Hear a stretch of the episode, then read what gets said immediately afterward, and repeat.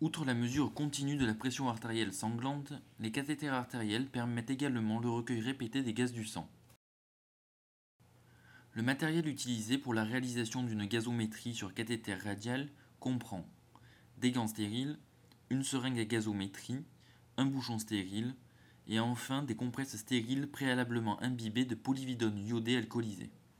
Le prélèvement s'effectue au niveau du robinet à trois voies qui aura été préalablement monté lors de la pose du cathéter artériel. Comme vous allez le voir, tout le geste est réalisé en utilisant les compresses stériles bétadinées.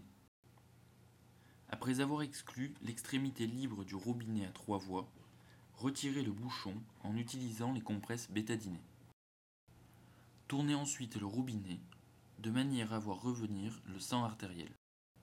Laissez couler le sang sur les compresses pendant quelques secondes de manière à purger totalement le prolongateur de son sérum physiologique.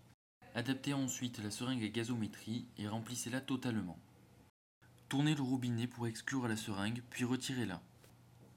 L'étape suivante consiste à flusher de manière à purger de son sang le prolongateur. Ainsi, on évite tout risque d'obstruction du cathéter artériel. Pour flusher, tirez fermement sur la petite languette bleue qui aura été préalablement montée sur la tubulure. Tournez de nouveau le robinet pour rincer l'extrémité libre du robinet à trois voies. Tournez une dernière fois le robinet à trois voies et adaptez alors un nouveau bouchon stérile.